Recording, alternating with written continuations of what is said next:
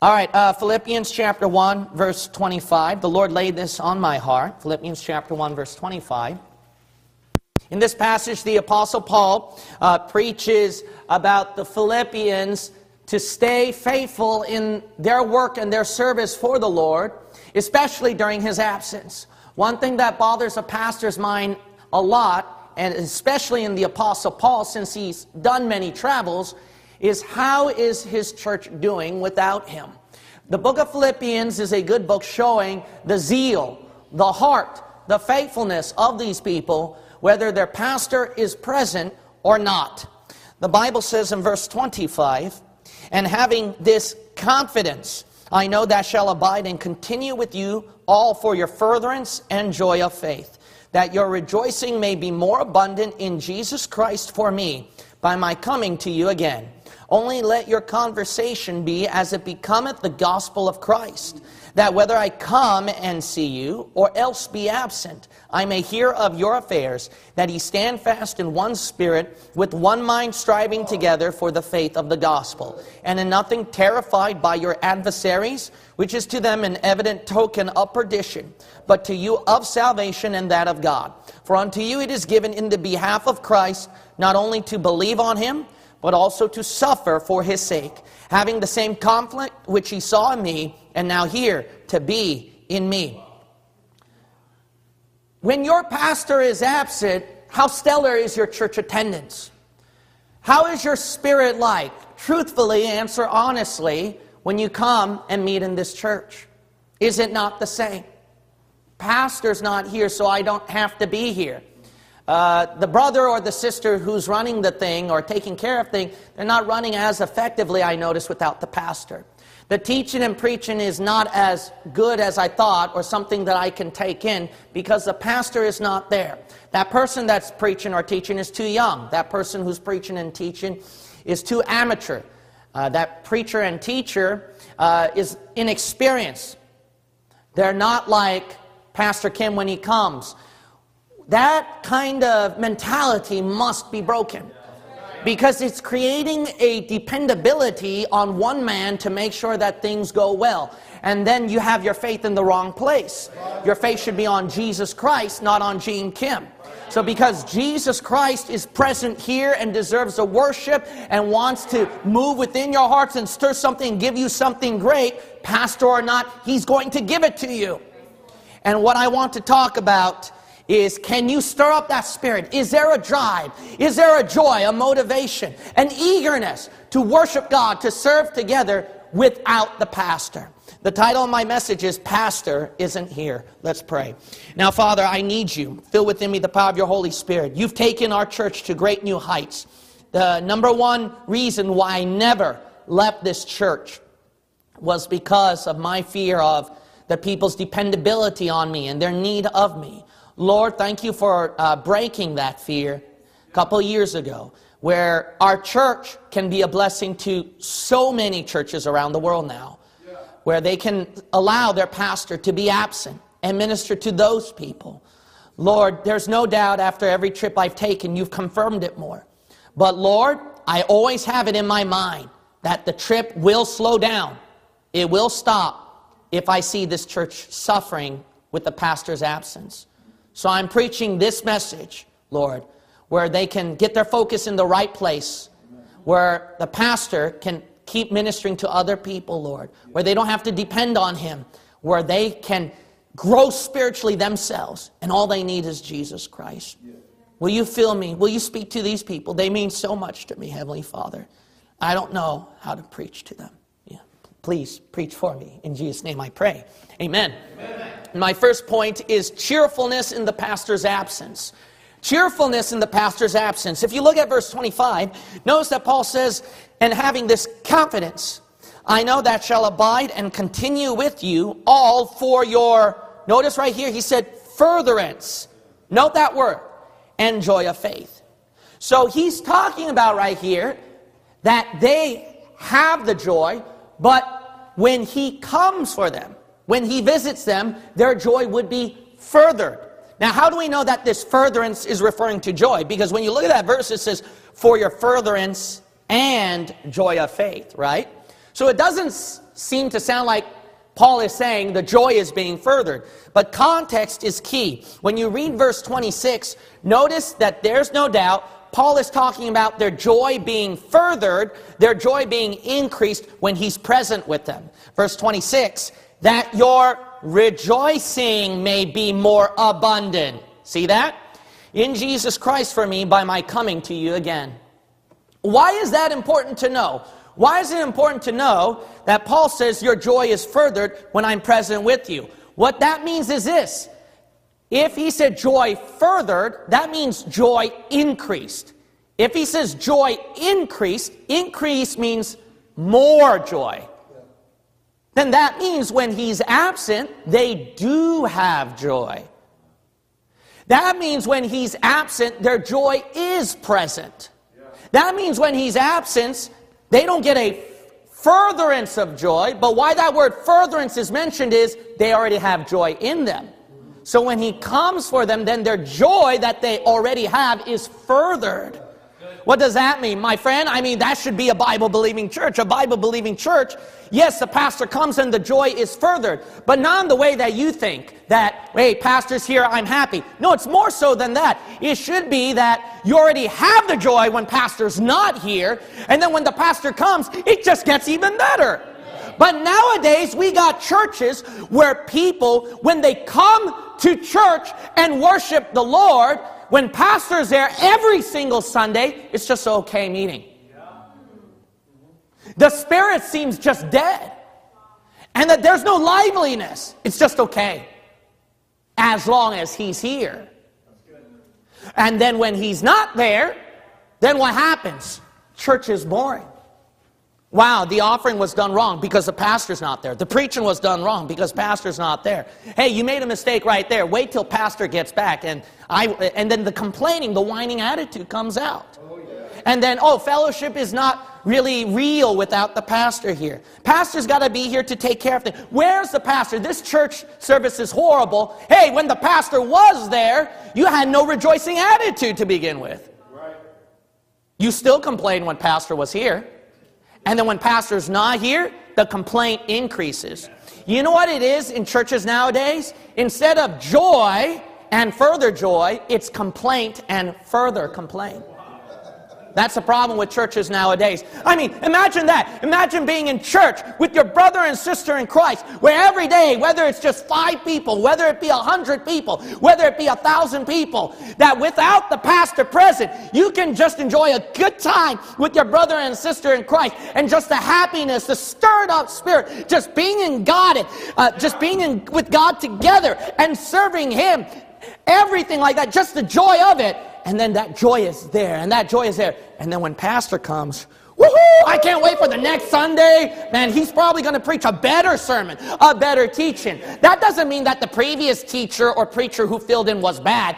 It was good, it ministered to you, but man, when pastor comes back, it's just going to be better. It's going to be awesome. I mean, that should be the spirit. What's the spirit in this church? What has been the spirit of this church last Sunday? What has been the spirit of this church last month when the pastor was not here? What has been the spirit? Oh, we're just doing our routine. Oh, we messed up right here. I wish pastor was here. People leave early as soon as church is over, and people come in late during church service because pastor's not here. People don't even come at all because pastor is not there. And then church becomes a work something you struggle with when pastor is not there, rather than joy, rather than a thrill, rather than, man, I just want to be happy here. Church should be a happy, happy atmosphere full of the joy of the Lord. Away from your workplace, away from the crud of this world, away from the noisy traffic, away from sin. Just, just away from that and being in church together. And then just, man, Whoa, glory to God. And then when pastor comes, wow, then you run the bases. That's how church should be. You remember those times when that brother, when you saw that brother in Christ teaching and preaching, and you're like, man, that was a blessing. And then you're waiting, like, man, I can't wait for pastor to come back now. when he comes back, it's going to be good. You remember that time when Pastor Gene Kim was sick? And couldn't minister to you for a couple Sundays and Wednesdays, but man, the Spirit was still strong in here and you enjoyed each other's presence, you encouraged one another, you couldn't wait for that brother to shine and to preach and teach, to minister to you, to see how God is using him in his own personality and way. And then you had a good time and you're like, man, this is a man, this is fun, this is fun. Man, when Pastor comes back, and then he'll take a rod and then break it in half when he preaches. You remember that feeling? You remember that spirit? Don't you want that? All right, then where's that happy atmosphere? Where's that spirit? That's not something in the blast in the past. We can have it every single Sunday, every single time we meet in church. Let's maintain that spirit. I want joy in church. Not just okay when pastor's here, even. Not okay when you get so used to his preaching and teaching. And then you have such a high expectation. And then when the other brother and, when the other brother comes and ministers, all of a sudden you're like, Shh. and then where you used to enjoy the preaching, where you used to enjoy the teaching, has become boredom, has become horrible to you. What happened? What happened? There should be that joy, there should be that zeal, there should be that thrill. I remember that feeling. I remember that feeling. Don't you remember that feeling? Don't you remember that spirit? Where are you when the pastor is absent? Where are you? My second point is Christ in the pastor's absence. Christ in the pastor's absence. Look at verse 26. The Bible says that your rejoicing may be more abundant in Jesus Christ for me by my coming to you again. When the pastor is not present, the problem is, is that when you see brother so and so ministering to you, or sister so and so trying to help things out in the church or fellowship, the problem is that you simply see them as that church member to minister to you. And because you see that as it's just member so and so. So it's not very special in your mind. And because it's not special in your mind, that's why there's no motivation in there to come to church if brother and sister so and so is going to be there when the pastor is absent. But then, for some strange reason, when pastor is there, that's when you go to church. Isn't that weird? Yeah. I just wondered about that. Why is it when pastor's there that people show up? It seems as if this, I could be wrong, but I notice this more and more. It's probably because of that authoritative presence that a pastor has. When you see member as simply members, right? Oh, That authority is lost. And then when you look at the pastor, he's, he's there. He's a leader. So then, because of that, you come. There's a dependency on this leadership. You see that? That authority. So it's like in the back of our unconscious minds, when pastor's there, I'm there. It's like you can even force yourself to come to church because pastor's there. You can force yourself to volunteer and help things out because pastor's there. But when pastor don't follow up, when pastor is not there, then all of a sudden it just diminishes and simmers. And then when it's simply brothers and sisters in Christ asking you for help or doing something, there's a little bit of disdain in there. There's a little bit of looking down over there. But then pastor, it's a little bit different. Why is it that way? Why is it that way? You know, the problem is this it unconsciously makes you bail things out. It makes you even disdain some things if you're not careful when the pastor is absent. You got to see it as this way. It's not about the pastor, it's not about the leader, it's not about his authoritative presence. You got to realize who gave that to the pastor to begin with, and that is not Gene Kim, that is the Lord Jesus Christ himself. Because of what the Lord Jesus Christ has given to me in my life, minister to me, that minister to you. And you got to realize it's the Lord Jesus Christ that ministered to you the past 12 years of this ministry that unconsciously draws you to keep coming to church, that unconsciously draws you to help things out in the church when pastor asks you. It's because of how you saw Jesus Christ ministering in my life. And that's your problem. You don't see that with your brother and sister in Christ. And you do not see Jesus Christ in them where the Lord Jesus Christ is asking you for help, where the Lord Jesus Christ is trying to minister to you something, where the Lord Jesus Christ is teaching you about something through the flawed weakness of that fleshly vessel, and you have to overlook that and see what Jesus Christ is trying to tell you. The preaching of the Word of God has no power in your life if it's one of these people preaching to you. The Word of God, the preaching of the Word of God has zero power, zero effect. It doesn't get you on the altar because it's one of these people. Well, what isn't it Jesus Christ? I thought Jesus Christ. I thought we prayed about Jesus Christ being in the message. I thought one of these people who filled it asked for God to fill his tongue to minister to you. I thought it was all about Jesus Christ. When we see Jesus Christ, it changes our attitude. And you won't miss out a blessing. You know how much blessing you missed out from the previous teachings and preachings? Oh, the fault, the fault. It's easy to find faults. Why don't you then you'll never get a blessing. Why don't you look at what is God trying to speak to me today? What is, try, what is God trying to deal with me today? What is God trying to do with me today? Help me out with something. He's trying to give me a nugget that might save my life somewhere. If we see Jesus Christ, the authority of Jesus Christ, His power, it unconsciously draws you here. I thought it was the filling of the Spirit that just forces your flesh to drag yourself to this church. I thought it's the filling of the Spirit. I thought it's the power of God that would draw you here. I thought that it was God, His divine, filling, Holy Spirit movement that would just make you keep faithfully attending this church. Why is it a man with a suit and a tie and who has to be with the title pastor? that draws you here. Empty! It's an empty title. Jesus Christ is the one that fills in. You know, when Pastor Kim is gone, you know who fills in? Jesus Christ. His Holy Spirit. Oh, it's just a fill in when Pastor is gone. Some fill in man. That's some fill in man. The Holy Spirit is trying to fill into something and minister to me on something. My third point is coming in the pastor's absence.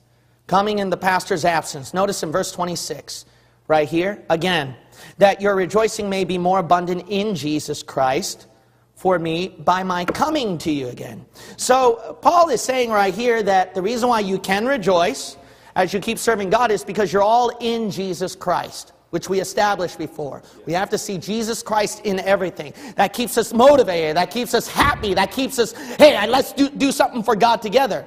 But there's another thing right here it's the coming. The coming is very special. That makes them happy. And then when we talk about the coming in the Bible, the first thing in our minds is the coming of Christ, is it not? I mean, uh, man, brethren, I don't know about you. I get sick and tired waking up in the morning and then some new problem happens when you thought you overcame a problem earlier.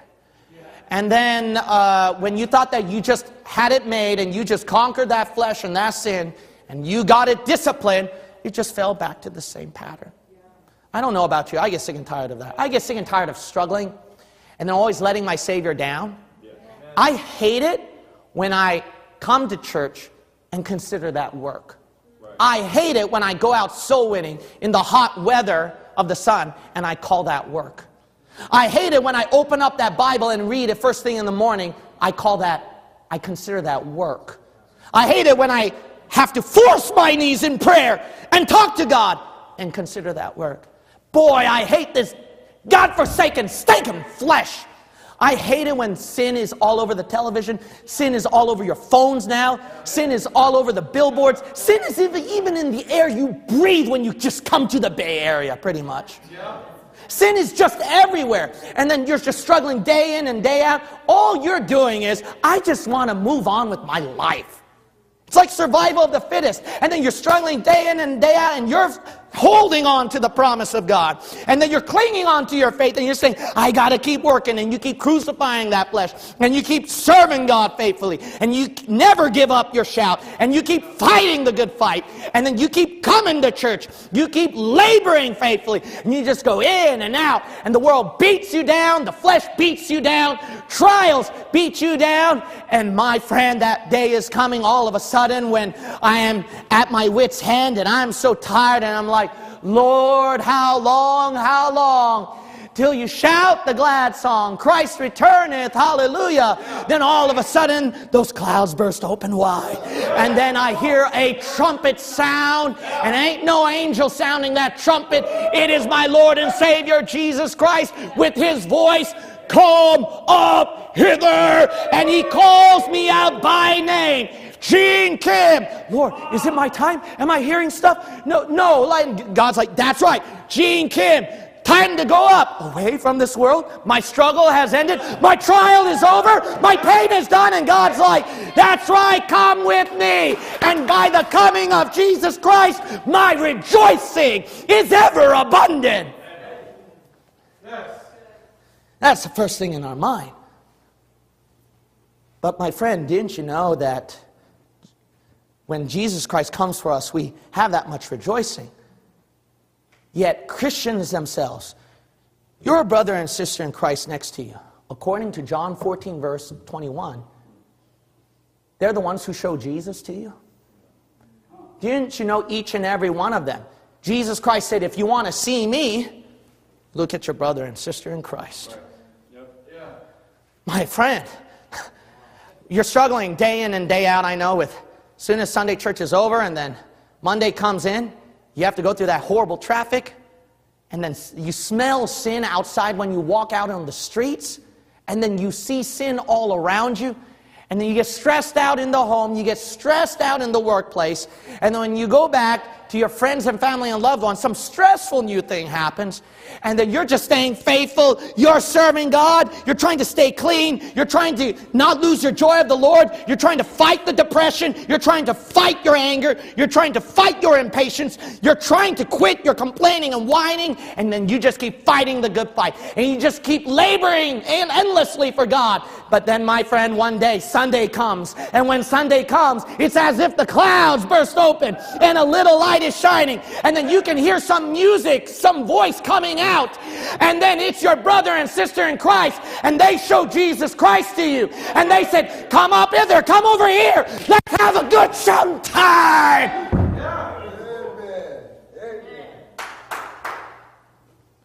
You know what that is? That's joy in the pastor's absence. It's by the coming of the, these brothers and sisters in Christ, and they get together, and Jesus shows up, man.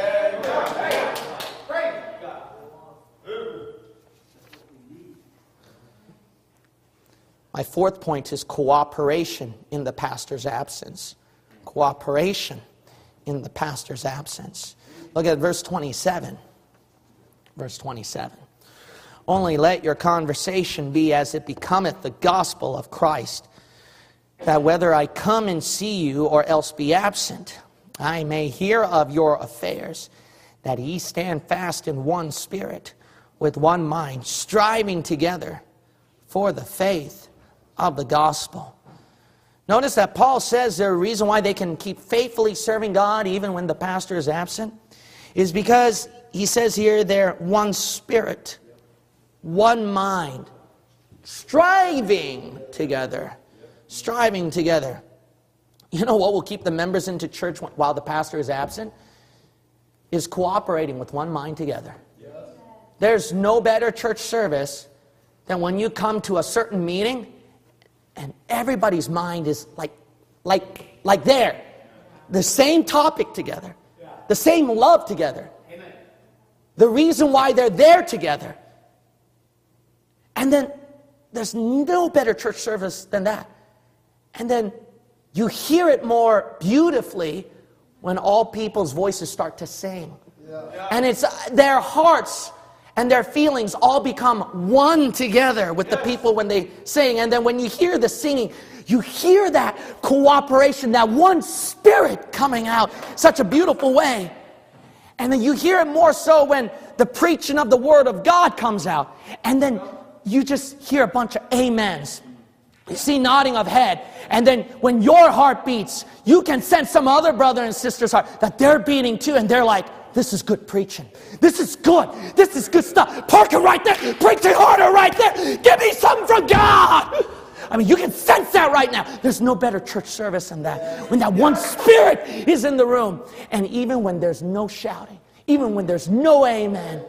And when that book is open and the silence is in that room, you can sense that all those many hearts becoming one in the silence. And they're like, I'm getting something. I need to hear this. And then the still small voice where it's one mind, one spirit. No better church service than that. And you see the actions of it come out where during fellowship you see that one mind, one spirit, where everybody's laughing and talking, and some people want to know what's going on and laugh along with them. And other people, if they don't find other people, they talk to other people they find. And there's a one mindedness and a one spirit. And then it's like after the church is over, when they go for coffee and donuts or during a break time, it's like the fellowship sinks in. And they're like, man, this is a good church service. Man, I can't wait for the next service. And when the blowout hit, man, whoa! Glory to God! It's that one spirit of people in many different locations are like, when's the next preacher showing up? I can't wait to hear that next preacher. Oh man, that singing's coming. Are we all to march together? Oh man, that fellowship, man. I Oh man, we're going to have such a good time. I can't wait to talk to so and so there. Got to catch up with so and so. You know, I didn't see brother and sister so and so for a while. Let me go talk to that brother or sister over there. It's that one mindedness, that one spirit. It's just love. Love is in the air. And this is not fake, this is not hypocritical. It's Christians who have a genuine love for the brother and sister in Christ and trying to set aside their differences, trying to set aside their fleshly feelings, trying to set aside their bitterness, trying to set aside their complaints place and just coming in and just talk about happy thoughts.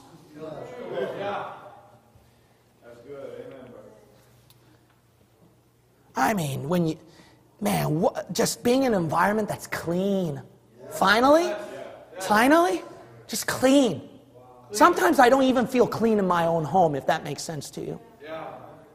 I don't know about you, but sometimes I just don't feel clean in my own home, if that makes any sense to you.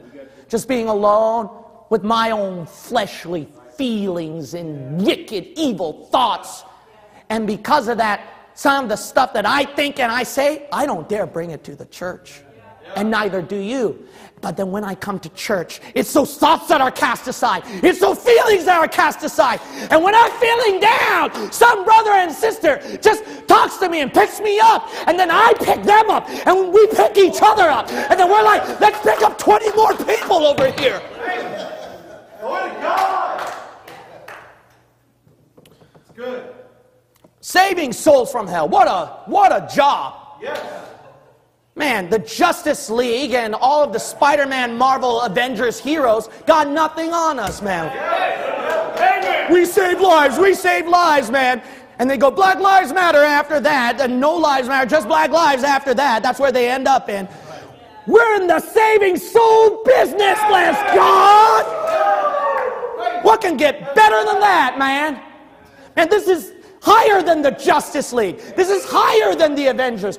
We are the ultimate superhero businessman, all because of Jesus Christ. Wow, what a what a glorious thing. What a glorious thing. Man, saving soul business, just nothing like it when you see some brother and sister in Christ holding that sign telling them how to get saved from hell, preaching that word of God, and then just talking to a soul and showing them how to be delivered from the chains of darkness into the glorious light of the gospel of Jesus Christ. Nothing like it when you see your brother and sister winning a soul to Christ. Nothing like it when you see your brother and sister singing the hymn next to you. Nothing like it when you see that brother and sister in Christ with tears in his or her eyes. Nothing like it when you see, when you come down on the altar, you feel a camaraderie of so many people around you on the same altar. Getting right on the same sins together. Wow! Glory! I'm pumped up, man! That's good.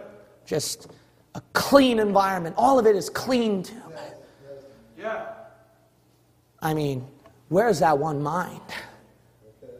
Where's that one mind? Where's that one spirit? We got it, man. And you don't need the pastor for that. You got the one mind. You got the one spirit because you got the same Jesus Christ in you. And we all have the same book in our hands. We believe this to be true. Man, it's nothing like it. Nothing like it. My fifth point is concerns in the pastor's absence. Concerns in the pastor's absence. Look at verse 28 and in nothing terrified by your adversaries, which is to them an evident token of perdition, but to you of salvation and that of God. Uh, the Philippians, they're going through adversities and their own adversaries. And they try to ruin that spirit in the church, that one mindedness, that one goal together. Not like it when you come to church as, I want to serve God. I want to glorify God. And when you come in and the other person comes in, you got a hundred people like that, we just blow off the roof, man. Yeah. Nothing like that.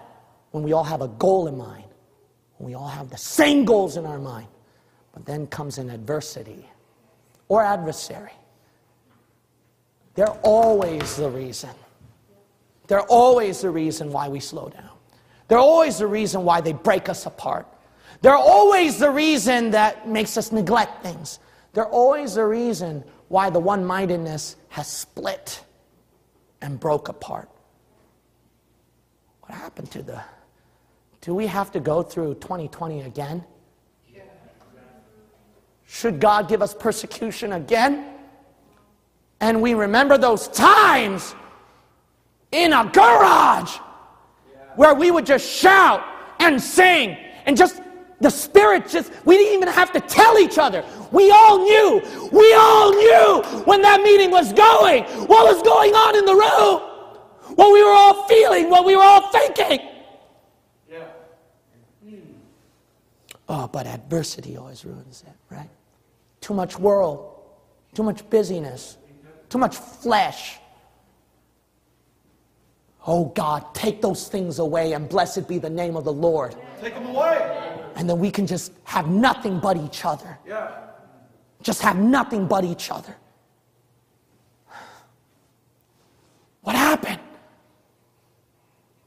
Where was that desire, that zeal? Don't you want that joy back? I'm, I want that joy back. I'm desperate to get that joy back. I want that joy back. God, take away the building. Take away the numbers of people. Take away the money so that you can bring back that joy that we have and having a fire for God. Oh, adversities been our reason and a good reason. I'm too sick. I'm too unhealthy. I'm too far. I'm too busy. I got too many problems. You know what you need to do with adversities? That way you can maintain that joy, that fire. I like it how some of our brothers do it. Like, if something bad happens at street preaching, all of a sudden some brother and sister mentions, Oh, you know, this ain't new. We went through something like this years ago, you might recall. This is nothing, man. And then the spirit of the people's like, yeah, yeah, that was not, you know, what was that? Oh, man, praise the Lord. I mean, man, the devil tried to attack us, but we kept preaching the word of God and trying to minister to souls. I like it like that. And then when people come in with their problems, I like it when they come in with their problems, but rather than just dumping and saying how hard life is, it's a matter of, yeah, but you know what? It's nothing compared to what those martyrs went through. None, none compared what my brother and sister went through. I remember when I went on that uh, uh, missions trip and I saw that brother and sister doing so much more for the Lord. I mean, this is nothing, man. This is just little kid stuff. I'm going to drag myself. I mean, I'm being persecuted for Jesus. That ain't nothing, man. And then when you treat adversities like they're nothing, they're minuscule, not major. They're minuscule, not major. It's normal. Everybody goes through it then you just brush them off your shoulders and concentrate on the joy. Concentrate on the goal, back to the one goal at hand. What was our goal? Not about you, It was about Jesus Christ.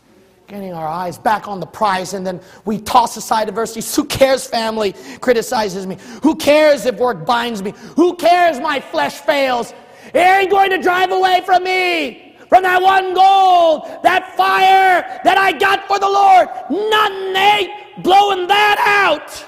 Yes. That's good. Yeah. Treat them like nothing. Let me give you something better than that. Treat adversities like they're nothing, but that they're even better, sent from God. Yeah. Maybe that we, we got to do that too. Like, oh, the guy criticized me in street preaching. No, no, I like it where you treat it as nothing, but a step higher. You treat it like it's better from God. Thank God that person criticized me on street preaching. I got a golden heaven. Woo, glory. Bunch, bunch, bunch of stupid PBI students where I was at PBI. You know, some guy was giving us a hard time, holding up a sign saying I'm with stupid and street preaching next to us. And then he, he punched one of the PBI students in the face. And you know how that PBI student responded? Oh, I ain't coming back to street preaching again. It's so dangerous. And no, you know what that fool did? Whoa, I got a mark for Jesus. You guys didn't have it, but I got a mark for Jesus. And the PBI student's like, man, I should have been the one over there. Why were you there at the corner? I should have been the one to beaten up. I like that better, bless God. You think you can douse the fire after that? When adversities come, we treat them as if they are God sent and God's trying to do something better in our lives. I like it when we go through trials and somebody says, that means something good is about to really, really stinking happen, man. I like, no, before summer camp, before blowout, after summer camp, after blowout. Adversities always happen. And I like it when we keep saying, that means we're going to get something really good at summer camp. That means God's going to come down and talk to us at the blowout. Yeah. Yes, sir. When there are concerns that come up in your life through adversities, you're nothing to me. You're not going So what? I've been through worse before. You know that brother, sister been through worse. You know, actually, that is better. I'm glad I went through that. Yeah. It helped me out with this issue. Yeah. Actually, I like that better. It blessed me more with this. Yeah. Oh, I'm glad that bad thing happened because it gave me this benefit I never yes. thought of before. Really good. Where's uh, that fire doesn't die, man. That's right. But when adversities kick in and pastor's not here, it's like there's no fire. It's like that becomes our reason not to meet in church. My sixth point is conduct in the pastor's absence. Conduct in the pastor's absence. Look at verses 29 through 30. 29 through 30.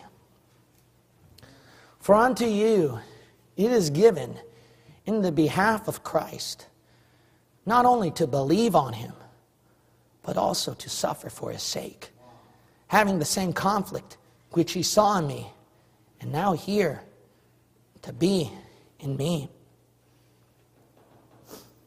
Paul says all of us are called to suffering, and that is our opportunity, our privilege.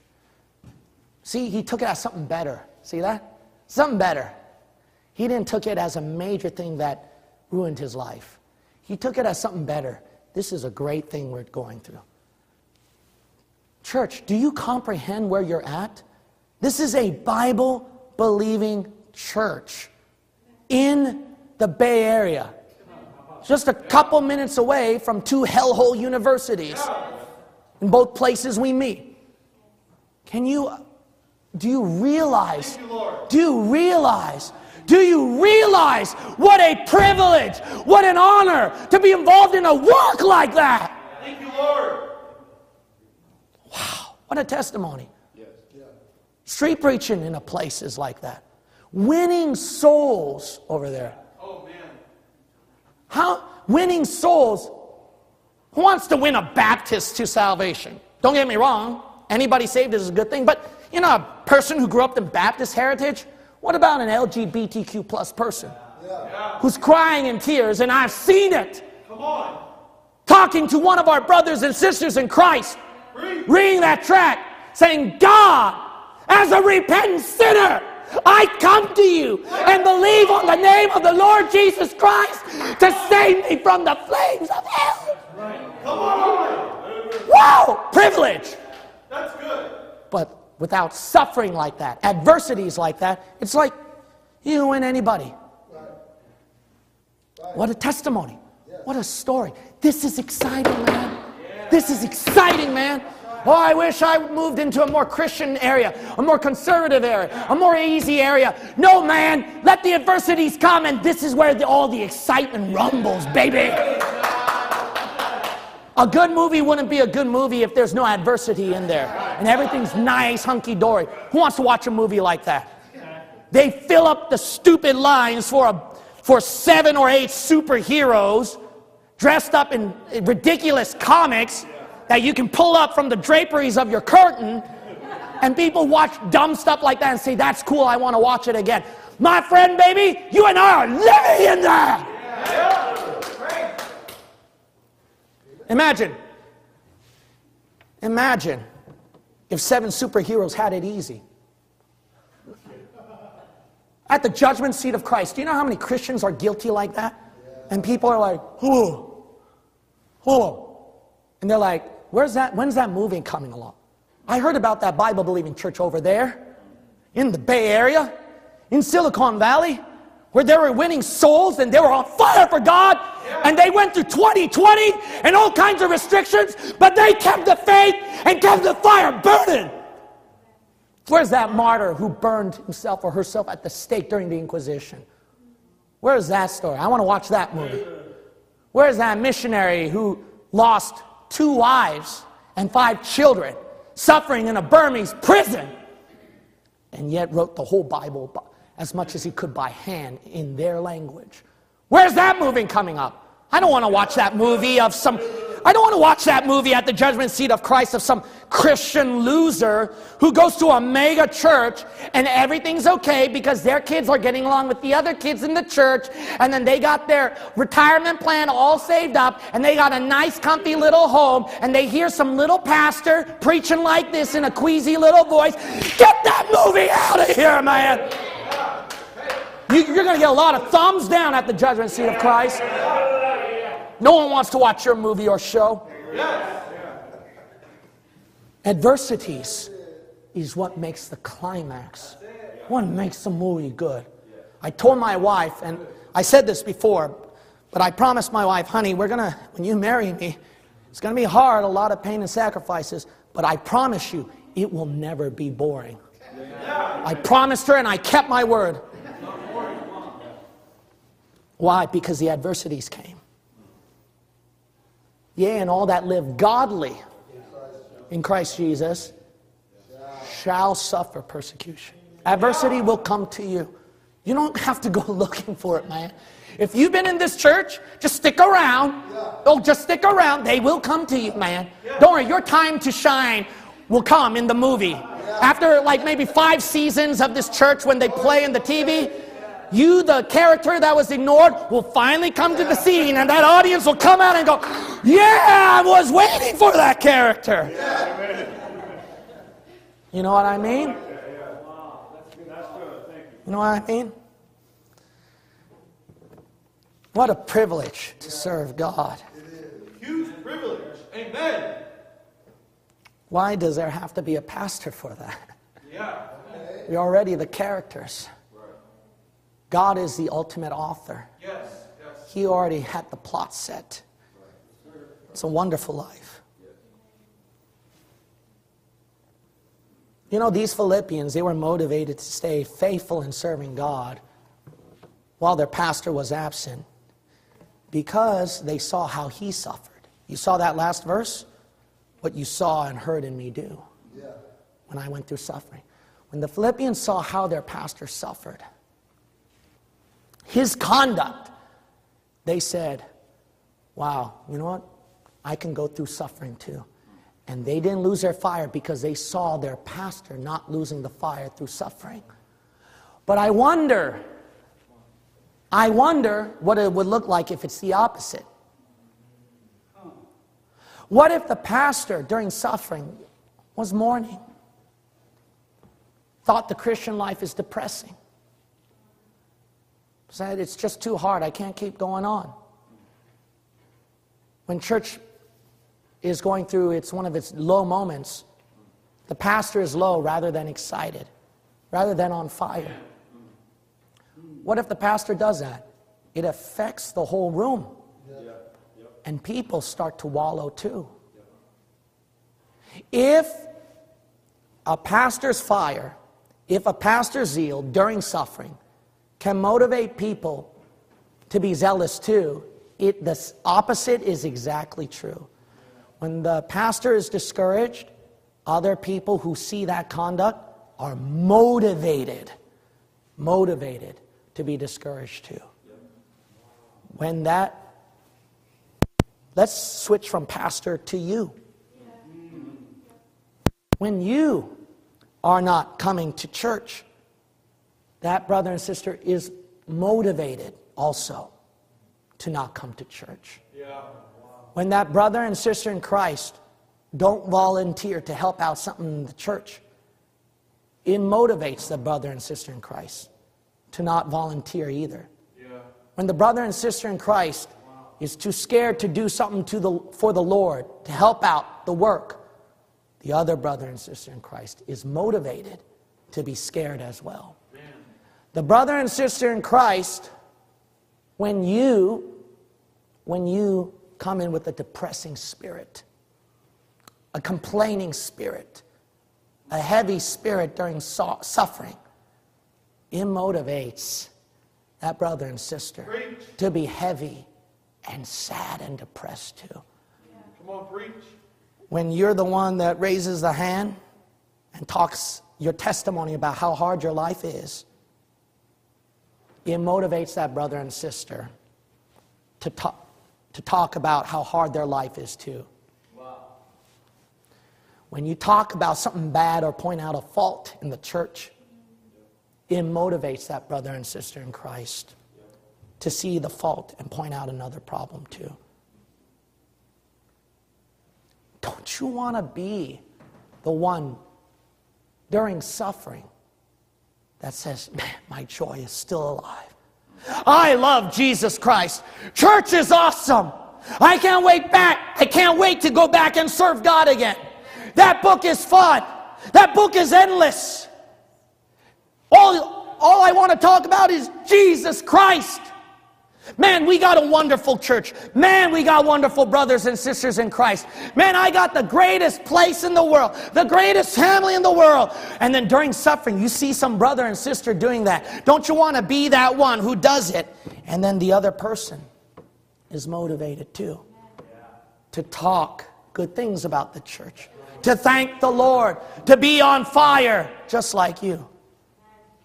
Don't you want to see that brother and sister in Christ who lived life as a complete failure